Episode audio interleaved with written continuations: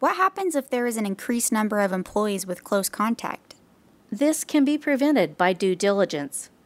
Follow the six feet apart and less than 15 minutes with your coworkers and customers rules. Use the phone, email, or other alternative methods to perform your service.